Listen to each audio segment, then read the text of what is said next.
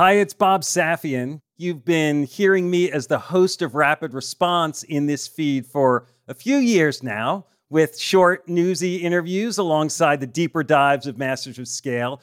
Well, I'm excited to share that Rapid Response is expanding into its own feed. We'll be putting out shows twice a week, focusing on the urgent issues that business leaders are dealing with in real time. So search for Rapid Response in your podcast player and subscribe to make sure you get all our episodes. I'll see you on the other side. I just have this kind of simple model of entrepreneurship. All a business is, is that you have to just make something that people love enough to tell other people about it.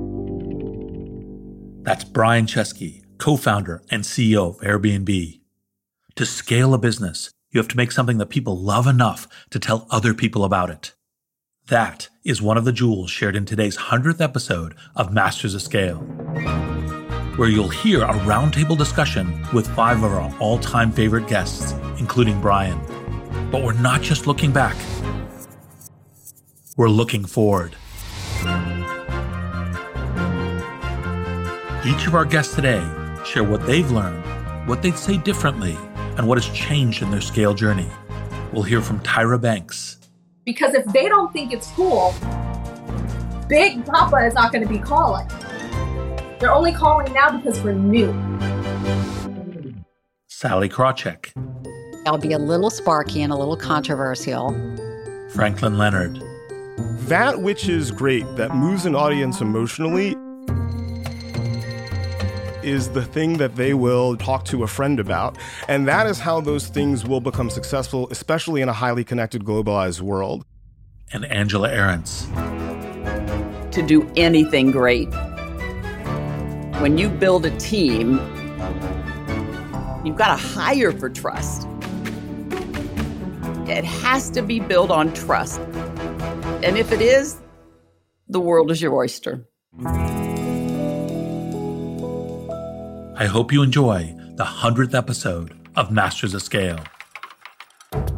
You got to have incredible talent at every position. It's like this huge push. There are fires burning when you're going home. Can you believe it? Such an idiot. And then you go back to, this is totally going to be amazing. There are so many easy ways. So to know what to do. I have no idea what to do. Sorry, we made a mistake. But you have to time it right. Oops.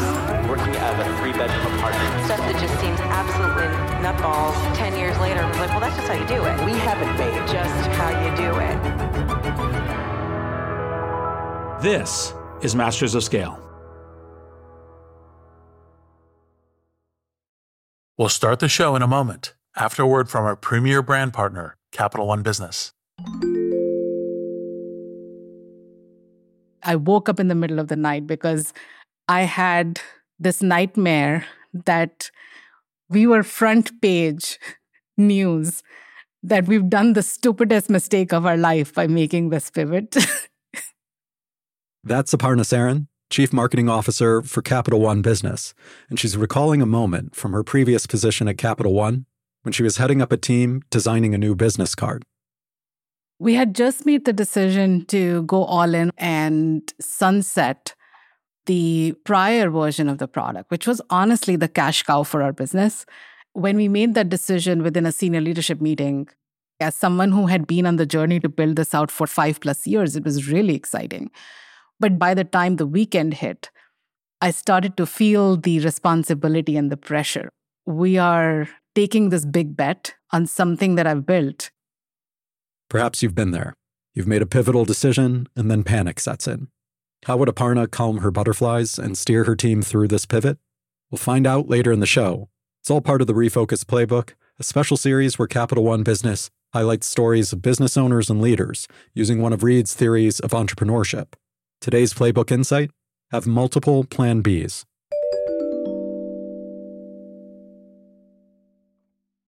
I'm Reid Hoffman, co founder of LinkedIn, partner at Greylock, and your host. And welcome to the Masters of Scale 100th episode Roundtable. I'm joined today by our executive producer, June Cohen, and five iconic founders, entrepreneurs, scale leaders, and friends of Masters of Scale. Please welcome Tyra Banks, founder of Smize Cream and Bankable Productions, creator and executive producer of America's Next Top Model, Brian Chesky, co founder and CEO of Airbnb, Sallie Krawcheck, co founder and CEO of Ellevest, Franklin Leonard, founder of The Blacklist and film executive, and Angela Ahrendts, former Apple head of retail and former CEO of Burberry. Welcome, everyone. Good to be here. Thanks, Reid. Thank you. Thank you. To break the ice, I'm going to start by leading us through a classic roundtable discussion on entrepreneurship. Let's dive in. What's harder about entrepreneurship than most people realize? Brian, maybe you'd like to kick us off? Sure. Thank you very much, Reid. Hey, everyone. You know, I always had this impression that you start a company by yourself or with a couple friends, and it's a kind of lonely thing. And then you become hopefully very successful. And as you get very successful, all these people join your company. And what I didn't realize is the more successful you get, typically the lonelier you get. So for me, I think the loneliness and the isolation is probably the thing that's so hard. And I think the reason why is because, I mean, Reid, you used to say starting a company is like jumping off a cliff and assembling the airplane the way down. Well, the problem is most people don't know what that's like unless they've done it. And I think the challenge, at least when I came to Silicon Valley, is a lot of entrepreneurs don't really confide to other entrepreneurs. Pablo Casals once said, the older you get, the stronger the wind gets, and it's always in your face. And that could be said for the isolation as well. 100%. Yeah, I would echo that profoundly. I think if I had to put it in just a few words, it would be the crippling self doubt that you're doing it wrong. And that only gets worse, like you said, Brian. The sort of more success you have, the more people are dependent on you. And at the end of the day, you have to look at yourself in the mirror and say, am I going to build this plane by the time we hit the ground? And that part of it for me has been the biggest challenge. Fortunately, therapy exists. It's a big boon to my survival. But I agree with Brian. The more we can talk with each other about the realities of dealing with this stuff, likely the better off we'll all be. Yeah, this is Sallie. What's harder about entrepreneurship than most people realize? The answer is everything. The loneliness, absolutely, particularly coming through a pandemic when it's even more heightened because you are trying to figure out what's going to happen, trying to figure out how it's going to affect your company, trying to save the company. And everybody in your network is doing the same thing at the same time, some of whom were sick at the same time. But even beyond that, at the beginning, you are always one mistake away from failure. Raising money. I know we're all supposed to say, oh my gosh, it was so easy. They threw money at me. I was so oversubscribed. But it's rare that that happens. So I think what's harder? Everything. I think one of the things that is really hard is when you're successful and you're doing it and making money and making impact, you win together. When you fail, you're alone. And you, as that founder, are stuck with that failure where the team kind of can move on to the next thing. So that can make you feel a little lonely. So, team is crucial. However, when you lose, you're alone.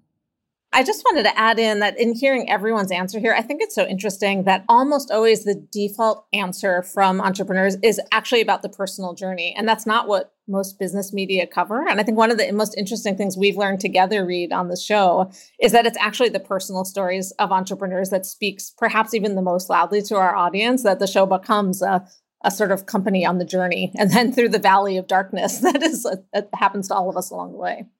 Amen. Let's move on to the next question, which is what's the most expensive lesson you've ever learned? Sallie, why don't we start with you on this one? Yes, it is holding on to people for too long.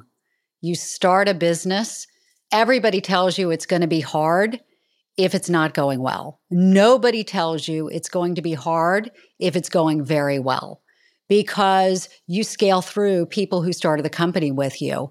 And it happens so dang fast. Someone is doing great this week, next week, they look a little miserable, they look a little unhappy. And you, well, they're having an off week in the second week and the third week. And having grown up at big companies, you try to repot them, you try to coach them, you try to help them. They have your heart because they started with you. And so I kept too many people in roles they shouldn't have been in too long. And frankly, I tried to repot too many people rather than just saying, you know what, it's time to move on. And and Reid, I've learned that lesson now several times just not once. Yes, indeed. And it hurts the whole company if you don't do it. So you've got to steel yourself for the good of the company to say goodbye to people you you love. Franklin, same question. I actually think the most expensive lesson I ever learned was that I needed to trust myself more and lean into what I am now doing. I think I lost a lot of time and, frankly, potential impact by not building the blacklist into a business sooner. And that came about as, you know, I think as a result of trusting that the people that were running the system, running Hollywood before, had the best interests of the industry in mind and in heart and were capable of executing on what those best interests were. I've since realized that's not the case, which is why my business is thriving. And I wish I had realized that lesson a bit sooner. Mm-hmm. Yeah, indeed. Angela, what's the most expensive lesson you've ever learned? Not trusting my original gut instincts. When you have an idea, a vision, a dream, keep using your instincts. And I think take all the input from everyone else. But if it doesn't align to your vision and dream, then who's to say that's any better than your instincts? I've only failed when I've not trusted my instincts. And Brian? Number one is not hiring senior leaders fast enough. And I think the other one, and Angela has been on this journey with me, is you know, when I started Airbnb, I kind of didn't know any better. I just did what I thought was right because I had no other advice. And I think the challenge is that every company starts unique, unique to the founders. The challenge is as you scale, you start to bring in people, investors, executives. If you're not careful, you start to conform, and every company starts looking more and more alike the bigger they get. And you start to lose a little bit of yourself every single day if you're not really careful. And I think a challenge is you want to listen, you want to take advice, but then you ultimately want to listen to your own path and do something that is unique to you. So we're now going to transition. I've interviewed everyone here for their own episodes of Masters of Scale in the past, and I'd love to reflect on our original conversation and your episodes a bit. Brian, I'd love to start with you. As many of you know, Brian's episode was the very first episode ever of Masters of Scale. So it's only fitting we start with Brian. And I think we're going to start with playing a clip from your episode. I didn't realize that was the first episode, Reid. Yes, and not a surprise. Wow, that's pretty cool. It was an effort towards 11 star design for Masters of Scale. I hope it started on a good foot. The 11 star experience, it's a uh, it's a classic. Oh, thank you. Let's listen.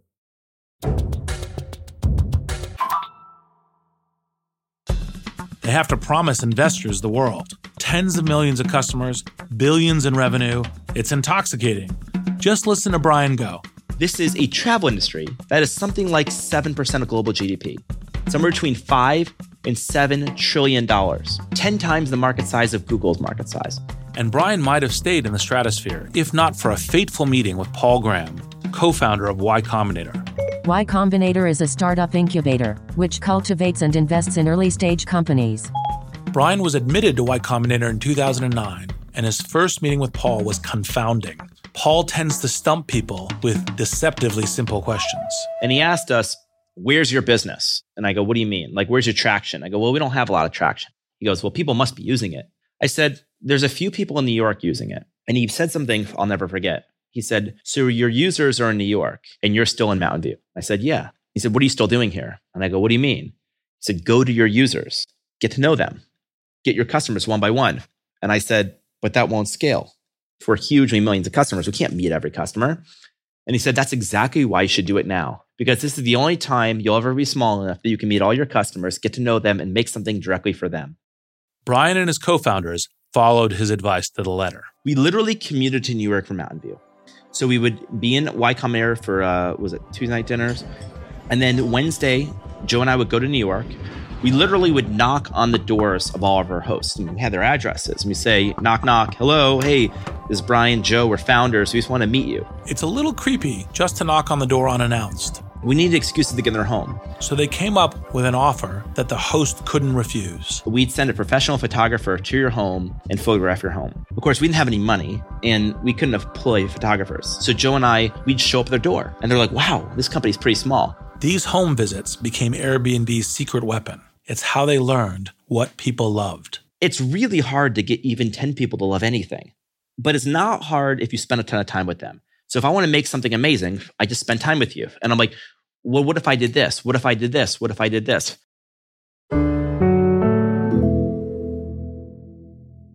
Wow. So, Brian, I'm sure that you remember this. Oh yeah. It's among the things that I really loved was the kind of the both scrappiness but vision of the huge future. Any reflections as you now look back from Airbnb being a global platform everywhere in the world with becoming its own both verb and noun for things back to that kind of early photography moments? Yeah, I mean, I just have this kind of simple model of entrepreneurship. You know, when we joined Y Combinator, the first day they give us a t-shirt. And on the front of the t-shirt it said make something people love.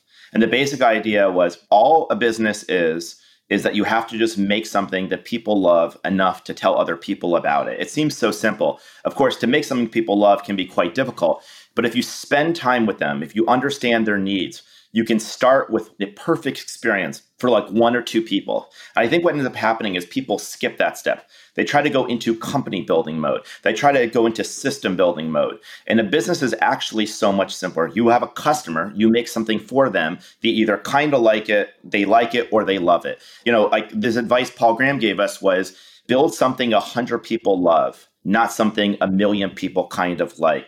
It's very, very hard to make something 100 people love. And the challenge here is scale is your enemy. A lot of entrepreneurs are obsessed with scale. And I tell them the biggest gift you have is lack of scale because the bigger something gets, the harder it is to fix or renovate. Imagine renovating a tanker versus a very small boat. And so embrace being small, make something perfect because that's going to be what fuels your company going forward. Well, which enables you to get to scale, since obviously you do have to get to scale. Exactly. And then eventually you have to operationalize the scale, but only after you've perfected the product. All right. Angela, I'd like to come to you next. But before we dive into your clip, do you have anything to add, given that you're on the board and that you're now actually, in fact, part of this journey? Yeah, I think, I mean, Brian just summed up their journey so brilliantly. And it was funny when he asked me to join the board, I told him that I would only do it if he continued to dream I said, you cannot become a traditional corporation because I actually believe that Airbnb has the power to influence how really great corporations, great companies run in the future. So I just was honored for him to ask me to be on that journey with him. And I remind him constantly that he is not to be a traditional company. They dream of changing the world and they can do it through Airbnb. They're doing it. Amen. So I think we're now going to do a clip from Angela in a similar pattern. Frequently when you do a startup and you you do a product launch or a mission, there's this original conception. Then there's things that you learn as you're getting the product market fit. What were some of the things that you learned along the path of it mm. to tune it, to refine it, to make it mm-hmm. better? We had moved a couple of people from Marcom over. Marcom, marketing communications. And then they hired a whole team of people because we didn't have in retail, we didn't have a huge marketing department to even create this, right? We spent a tremendous amount of time and I was so clear on my vision. It's iOS Live.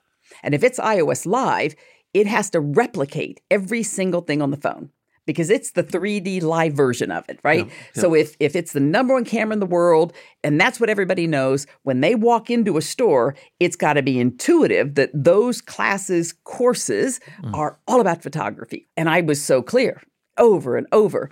But, you know, there were a handful of them that were like, no, no, Steve was also about art and creativity. And, but there's not an art app, mm. right? I mean, I was being so black and white and so linear and pushing hard on it. Mm. But they finally convinced me that I shouldn't be so black and white. And some of the best classes today are some of those on art and design. Uh-huh, yep. Yeah. Which aren't necessarily a specific app on the phone. Yes. What's interesting to me about this moment is that Angela wanted a logical, direct correlation between the app on the iPhone and the class being taught. And it was her team that convinced her to let the class topics be more intuitive. The proof that she had built the right team and the right approach is that when it came time to make a critical decision, they showed her the right answer. They had adopted the elevated mission as their own. That's how you unite a global team. You inspire them with a guiding mission. You connect them face to face. Give them a reason to buy in, to think big and think different, and then watch them take ownership of the mission itself. So, Angela, obviously, many great things here. Everything from the parallel from the app of the iOS into the store and the platform to the creativity and generativity to team you know, kind of giving permission for the team to drive underneath the mission and making that happen. Any reflections? Yeah, you know, the thing that came to mind as I was listening to it was we never used the word trust. Hmm. And I think that to do anything great, whether it's your investors, the founders, whether it's the team you're bringing in, when you build a team that just innately trust, and you've got to hire for trust. And then what happens is then everyone feels empowered. And I think it unlocks their greatest creative thinking. I trusted that team. And so that's why I was open for them to convince me to do something differently. They were experts in their field. Just because I had a vision doesn't mean it was right. And I don't think we talk enough about trust in any size business. But every relationship, it has to be built on trust. And if it is, the world is your oyster. And I'll just jump in to say, Reid, you wrote a book called Blitzscaling. There's an old saying, things move at the speed of trust. So in startups, I think trust is especially important because that is really how fast you can move. Yep, I completely agree. We've touched on it a couple different ways in Masters of Scale. I think those are essential points. We'll be back in a moment after a word from our premier brand partner, Capital One Business. There was panic that set in that night because I didn't want to let people down. We're back with Aparna Saran of Capital One Business. She was recalling the time she woke up in a cold sweat, terrified that the new product she had been working on might fail. So the next morning, she sat down and wrote an email. It was Sunday morning, and I said, you know what? I'm going to just like share this with my peers. It was very emotional. It was like sort of a cry for help. Aparna realized that if the new product didn't take off, she needed a plan B, preferably multiple plan Bs. I'm inviting them to be the thought partners so that we are mitigating as much risk as possible and we have contingency plans in place as we make this move. You write something like this and your heart is pounding, should I send this? It was a super vulnerable moment for me. But then I was like, I'm going to just send this. Like, what's the worst that'll happen? It can't be worse than being on the front page of the newspaper. So she held her breath and hit send. What happened next would surprise even her. We'll hear about that later in the show. It's all part of Capital One Business's Spotlight on Business Leaders, following Reid's Refocus Playbook.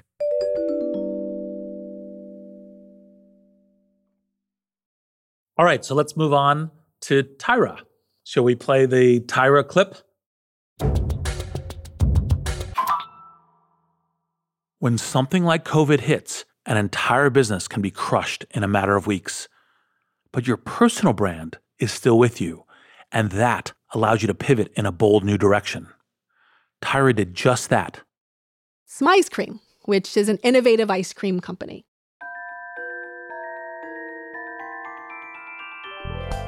It went from an idea to have been launched. now, which is crazy. The craziest pivot I have ever done in my life. To go into consumer packaged goods and food hmm. and to go into a place that was passion for me, but not hmm. expertise, was pretty crazy. But I am so proud of this product. And I'll be 100% honest, when I started, I had a passion for ice cream, but just thought good ice cream was good ice cream, and I did not understand it. And I had said yes to some product that I thought was good. But then we had some kind of technical difficulties with the manufacturing process. So it allowed for us to slow down. And Reid, I ordered from every single ice cream company in this country that delivers. I have about 250 pints of ice cream. I have like six freezers in our garage. And I tasted, ooh, too dry. Ooh, too much air. Ooh, too much fat. Ooh, too much this. Ooh, not enough this.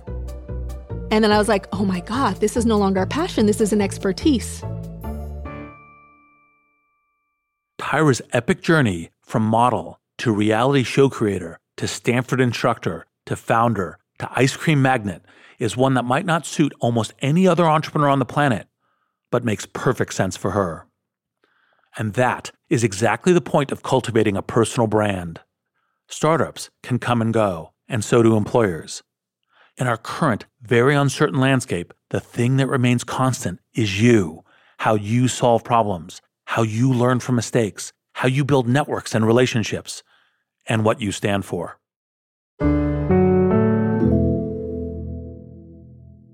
So, this reminds me that one of my still action items from our discussion was to follow up to get your expert recommendations on ice cream. But of course, the more general point for our, our listeners is that in what you teach at Stanford is the importance of approaching this on a kind of a brand and entrepreneurial and a high engagement with the customers. Any reflections, anything you would add or change or develop since our conversation? So, when Brian was speaking about creating a product for 100 people and not a million, and to really start pleasing a few before trying to please a ton, it really struck me. I have recently tweaked the strategy for Smize Cream. Because we have a big megaphone, we have a lot of opportunity and a lot of opportunity to do things fast and big. And we're getting these phone calls. This huge store wants us in 2,000 of their stores next summer. This country wants to do subsidies and bring us there. And so then we were like, oh my gosh, we need to produce in mass and we need to produce in bulk and we need to just get it out there, out there, out there. And it made us lose touch on being able to pivot fast and create flavors fast and to do crazy, wacky things that we know are going to make lines happen. So we ended up creating all this product that can go out to the world because there's all this demand on a mass scale, but forgetting about the customer because if they don't think it's cool, Big Papa is not going to be calling. They're only calling now because we're new. And so, Brian, when you're saying that, it just touched my heart and my spirit and my soul because I have paused on all the big orders because you can get on those shelves or get on this crazy distribution. But if you don't sell, you get kicked off and it is hella hard to get back. So I said, er, pump the brakes. Let's R&D and just build the most crazy, tasty, what the hell eating experience for a 100 people. So I didn't think of it in the way that Brian was saying, but hearing it from you, Brian, it's like you were my instructor today. So I want to thank you for that because it's that gut that I had that I said to my team, but now you've given me some vocabulary to go back to say it in a different way to the team. Oh, thank you. Any other folks with reflections on when, because, you know, obviously the usual thing on entrepreneurship is go, go, go, go, go, scale, scale, scale, scale, scale. Hitting the brakes as a smart thing. Any other add ins? The other thing I would add is also know when it's time to shift. During the pandemic, I remember calling my head of product and saying, All I know is the world has changed completely, maybe for some period of time, maybe for forever. But I find it hard to believe that we would be doing exactly what we're doing today if we knew this was coming. And so let's take a step back and the storm was there. I mean it was a force five you know hurricane type of thing and just trying to find the quiet and the moment to really think deeply about what we should do. And for us at Ellevest what we did was stop everything and then we'll pick up the product roadmap on the other side which ended up being different than the one we've been working on. Yep. Well with that i actually think we should go to sallie's clip next, which is, I believe, our next clip up.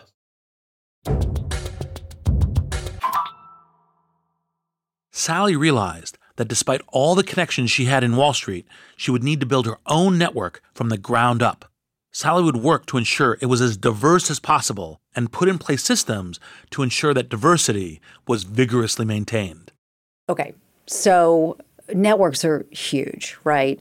Networking has been cited as the number one unwritten rule of success in business, and men tend to have stronger networks than women earlier on, which is one of the reasons they go ahead. So, back up. One of the delights of moving into the world of entrepreneurs has been the network of female venture capitalists and entrepreneurs on the West Coast. I found my way into building that early and it has been such a really uplifting support for me. You know, it's interesting. On Wall Street, we just didn't have it as much among women. And I've never been able to figure out why. And someone said to me last week they think it's maybe because we all competed against each other. Huh. right? Where we were yeah. competing for deals, you're Yeah. competing for the trade, whereas the women out here could do business together. What I would say is you got to start building it from the moment you start. Who are entrepreneurs that I want to get to know, who are doing similar things, who maybe if I'm still in business, I can advise so I can get to know them. Who can they introduce me to? And my approach to networks is I try to do as many favors as I possibly can. That it's not about what I can get from it, it's what I can give and give and give and give to it, and that it will come back to me later. So this is really timeless advice on the networking side, which everyone here, having succeeded getting the scale, knows. Was there anything in that part of the episode or discussion or stuff that you've learned in the years intervening that you would amplify and build on that, or any other commentary, Sallie? Well, I had completely forgotten about that part of the interview, but I would say I'll be a little sparky and a little controversial, which is that uh, somehow you gentlemen learned early on that business is a team sport. And you fund each other and you invest together in companies and you bring each other in the deals and you put each other on the boards and you talk each other up. And somehow we women along the way sort of picked up that it was an individual sport. And there was a reason for it. The research has shown if we promote each other in corporate America, historically, we sort of got hit for it. Oh, you know, look, the women together. And maybe it's the rows and rows of books on how to get ahead in business for women that none of them say, you know, look, you, you've got to do the same thing. But y'all have gotten further ahead than we have. And so women coming together to support women is a key to us becoming more successful. So many times you hear, well, you know, if it's for women, it feels sort of junior varsity. But there are massive opportunities. And, you know, you can look at Ellevest and say, Ellevest is women, we're 75% women, solving problems for women, putting more money in their hands, investing that men just didn't see. Bumble, who knew that women needed a dating site where they made the first move, except for Whitney, right? Goop, who knew that women were looking for health and wellness in that way, but Gwyneth, the honest company. You know, so there are such big opportunities for us, but they are much easier to access if we fund each other, work together, share ideas, network, and not let the old ways hold us back. I love that, Sallie. And may I jump in for a minute? First of all, to applaud that attitude and approach. Also, I'd love to add something on that that I'd love to see from women founders, because I think everyone here will remember that Masters of Scale has always had 50% women founders on the show. And what you learn from that is you suddenly realize how many highly successful women founders there are who often don't put themselves forward. And I would like to make a call out to every woman founder out there to say yes to the next speaking opportunity that's offered to them. It's one of the challenges we have on this show and that everybody has in business media, especially and across the board, is that women founders tend to decline the invitations to speak. So thank you so much to Sallie and Angela and Tyra for saying yes, because it's role modeling too. The more women step forward, play those roles, play to the audience, the more we realize like there's actually far more women leaders in the world than we realize. Yeah, if I could jump in here and maybe be a little sparky too, the system that men created by and large has allowed their self interest to be perpetuated by these transactions. And it was only possible for women to get ahead by engaging in a system that was not of their creation. And so when you see more systems that are authored and sort of created by women, there's an incentive structure to sort of move ahead as a team, which is why we see women led companies, women led organizations have greater diversity in their leadership teams and get better outcomes as a consequence. Amen. Let's go to Franklin's clip.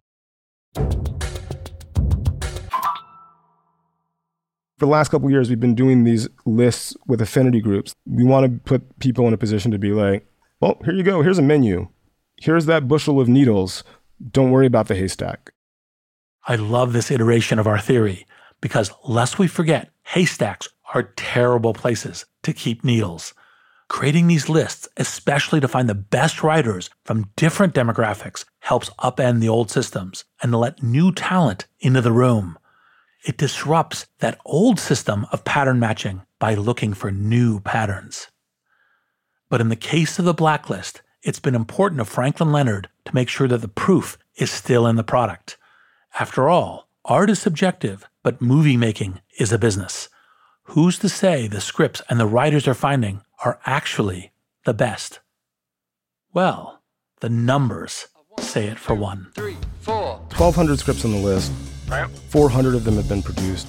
54 Oscars. Four Best Pictures. 11 of the last 28 screenwriting Oscars. That's crazy. $30 billion in worldwide box office. And a partridge But the icing on the cake for me was Harvard Business School did a study specifically trying to look at the economic impact of the blacklist. And I want to be clear that this is not causative, it's correlative, but it's still notable. Movies made from scripts on the blacklist made 90% more in revenue than movies made from scripts not on the blacklist. Start with a great script. Have the best chance of making a great movie. Have the best chance of making money. In practice, is it 90%? No. Maybe, I don't know. Is it always 90%? No. This is a probabilistic situation across a portfolio. And I think a lot of people in the industry have trouble understanding those kind of thinking systems. But at the end of the day, I will take a 90% revenue advantage based on my ability to select material. I'll put that up against anybody else controlling for all other factors. Mm-hmm. And again, it just comes from a simple place find scripts that people are responding to emotionally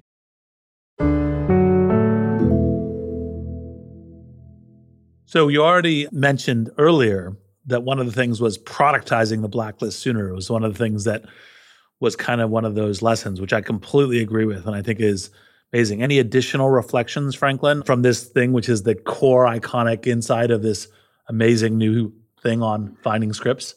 Yeah, it honestly goes back a little bit to Brian's comments. You know, I, have sort of always believed that all artists are entrepreneurs on some level, right? You're accreting labor and capital in order to create something that has value in the marketplace, whether that be emotional or cultural, artistic value or financial value. But it's the same engagement, right? And so it doesn't surprise me that people who think of themselves as creative are also very successful entrepreneurs because that skill set overlaps heavily. And if anything, I think I'm just more sure of that even a year on. And, and, everybody's talking about Squid Game right now. And to bring it a little bit back to this diversity thing, that which is great that moves an audience emotionally is the thing that they will jump on social media, their group chat, or talk to a friend about. And that is how those things will become successful, especially in a highly connected, globalized world. And I think it's really incumbent upon Hollywood to focus on the signal and not the noise. And the noise is is the actor a white male under the age of 30? The noise is, is it the right genre? The signal is, is this something that people love? And if you can make something that people love and it's easy for them to get, as it is with something like Netflix around the world, you will have a hit. It's kind of just that simple. I think a corollary of that, unfortunately, is that the film and television industry has historically not been great at that because they've been more focused on the noise than the signal. There was a McKinsey study that came out earlier this year that shows that Hollywood is losing $10 billion a year annually, solely driven by anti black bias by a series of assumptions about black talent and the saleability of black content, and that's just black people. That's not every other marginalized community, including all women. Who knows how much money there is to be had by, again, focusing on the most talented people, making the best stuff, and making that stuff available to an audience. And I, for one, am excited that sort of the world in which we live makes that reality a little bit closer than it was even five years ago. Awesome. So let's end with saying, look, where does storytelling play into how you tell your founding story, what you're doing, how you're doing your company? And Franklin, since obviously that's the business we just talked about. We'll start with you. Uh, I'm going to turn the tables a bit here, Reid, because I realize that I have no idea about your founding story of this very podcast. And, you know, I don't know how much time we have, but I'm just going to say, let's start with yours. Maybe I should actually turn that to June first. That that is so funny. Franklin. So I think that the founding story of this podcast started with what would later become the theory in the Reid Hoffman episode of it, which the theory in the Reid Hoffman episode of Masters of Scale is in order to scale, you have to make other people the hero in their own story, not yours. We were founding our company, Wait What? We were deciding what would be our first media property we brought to the world. We thought about two things. We thought about where is there a large community of people who have a daily habit where we can play into it? We thought entrepreneurs always, always, always are looking for advice and insight. Then we thought, both who is the person in that space who can offer the most advice, the most insight, the most wisdom, and would be most motivated to do so? Like who who will be the hero in their own story by um, bringing wisdom to entrepreneurs? And the only answer to that is Reid Hoffman. And so I pitched my old friend Reid on Masters of Scale. And we are all better for it. And Reid, did you know what was ahead? no. And June's one of the very few people who could persuade me that I might have a chance at being talent. Yeah. But on actually, the storytelling stuff is super important. All of us are there here's my contribution to the sort of storytelling discourse since ostensibly I'm supposedly an expert. And it comes back again, I think it's just a recurring theme in this conversation. It is about the human emotional reality of any of it. If I'm telling my story, I'm talking about being in an office, being like, I got to find some good scripts and how am I going to do it, right? The most effective stories are the ones that center a person, make that person actually human, and move a person emotionally with the recounting of their adventures.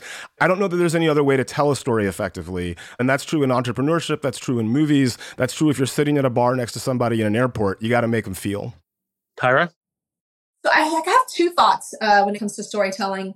The first is I am a child of the 90s, came into this entertainment industry in the 90s when things had to be polished and things had to be perfect and you had to present yourself like so. And I have a hunger to tell my Smize cream story and to tell it in real time and to not tell it perfectly and to not tell it beautifully.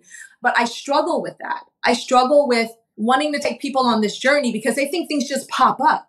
But I think it's important to what I tell my students to work out loud. And so that is a challenge that I want to do to be able to tell real time storytelling. I think it's important that we live in a, in a world that the world does not want to see ta-da they want to see the journey. On the work, or shall I say, the enchanting side of storytelling, I always, you know, tell people to to lean into your truth and to lean into your strengths.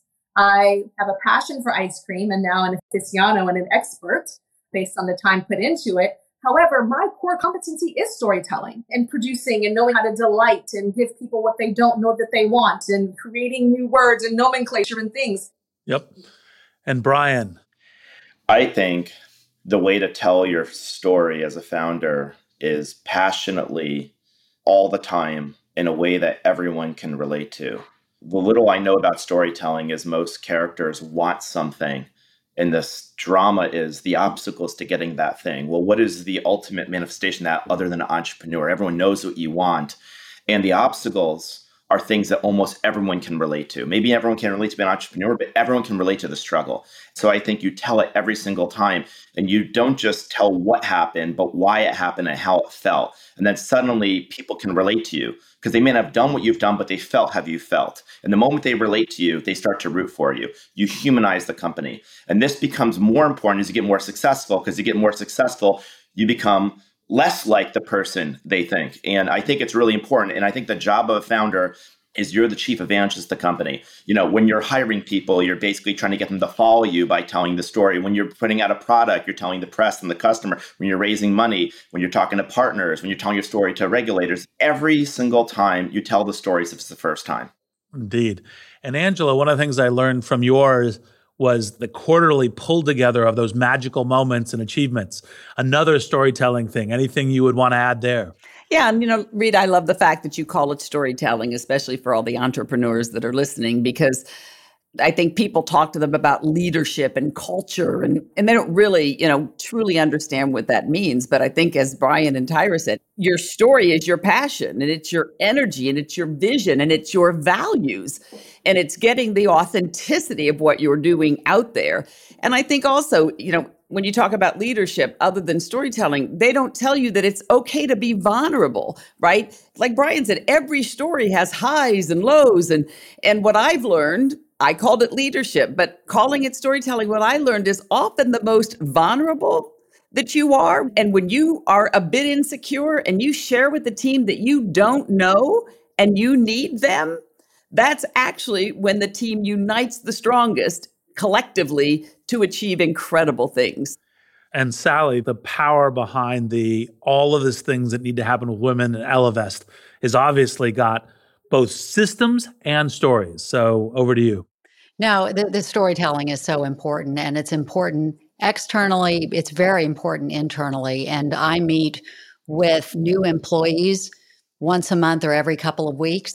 And the first bit of the conversation is the story of Ellevest and making sure that they know the founding story. I was putting my mascara on one day when all of a sudden, and that is literally how Ellevest started in, you know, with the mascara going on and, and sort of a stroke of insight. The other thing I would add is the story, you know, may have to shift for the audience. So for some folks, they are feminist. They understand that money is power, that women will have more power when they have more money, and they are there. For other folks, I begin with, well, I'll, you know, you may be thinking Ellevest is about the dumbest idea around.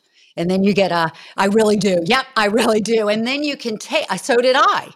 And then you can take them from that place. But if you start on chapter three for them, you've already lost them. So knowing who your audience is and tailoring the story to that audience. And June, I'd love to build on all of those answers, saying, having spent the last many, many years working on stories from extraordinary entrepreneurs here, stories from extraordinary thinkers at TED, I'd say the single most important thing in storytelling is what was reflected with almost every single one of you is the vulnerability. What I remember most in each of your episodes were the moments when you were really vulnerable. Sallie, whether it was you being bullied on Wall Street, Angela, the moment of you starting at Apple, you're like, I hated it. I hated it. You never hear a leader say, I hated it. Brian, so many times, the Joe and I was broke at the beginning, the moment in the pandemic when you felt like a captain with a torpedo aimed at your boat. Like, I will never forget that sound in your voice. Like, those are the moments that stay with the audience and they stay with the consumer and they stay with the investors. And so I just think vulnerability, it's like that's the story that sticks. And I think with that, we are a wrap for all of our listeners. Think what is your story? What is the story that you live? What is the story that you tell? Thank you from my heart, Angela, Brian, Tyra, Franklin, June, and Sallie, for joining us today. I'm Reid Hoffman. Thanks for listening. And now, a final word from our brand partner, Capital One Business. throughout the day, text messages and emails kept pouring in. Whatever you need, just let us know. We're back one more time with Aparna Saran of Capital One Business. She was telling us about a Sunday morning email she fired off in a moment of panic. Minutes later, her inbox was overflowing, and the support she found wasn't just emotional, it was practical. We talked about detailed contingency plans and we created our go to market strategy before we are in full rollout mode, we had stage gates so that we could test and quickly learn and iterate. And within a matter of like six months, as we were rolling things out channel by channel, those stage gates would allow us to pivot if we saw something that we didn't like. That day, Aparna learned a lesson that stayed with her. Having multiple plan Bs doesn't just expand your options, it gives you new opportunities. The best way to pivot is actually open doors for thoughtful conversations because humility in knowing that you actually don't know everything, as well as the empathy in knowing that disruption is always drastic and abrupt, helps you go through that pivot with other people in a very different way. Capital One Business is proud to support entrepreneurs and leaders working to scale their impact, from Fortune 500s to first time business owners. For more resources to help drive your business forward, visit CapitalOne.com slash business hub. That's CapitalOne.com slash business hub. Masters of Scale is a Wait What original. Our executive producers are June Cohen and Deron Triff. Our senior producer is Jordan McLeod. Our supervising producer is Jay Punjabi. Our producers are Adam Skuse, Catherine Clark Gray, Hailey Bondi, Marie McCoy Thompson, and Christina Gonzalez. Our editor at large is Bob Safian. Our music director is Ryan Holladay. Original music and sound design by Eduardo Rivera. Audio editing by Keith J. Nelson, Stephen Davies, Andrew Nault, and Mike Gallagher. Mixing and mastering by Brian Pugh. Special thanks to Chris Ye, Elisa Schreiber, David Sanford, Saida Sapieva, Greg Beato, Adam Heiner, Emily McManus, Kelsey Capitano, Tim Cronin, Anna Pisano, Ben Richardson, Mina Kurosawa, Sarah Tartar, Charlie Meneses, Chineme Ezequena, and Colin Howarth. Become a member of Masters of Scale to get access to a year's worth of courses and content on the Masters of Scale Courses app. Find out more at masterscale.com slash membership.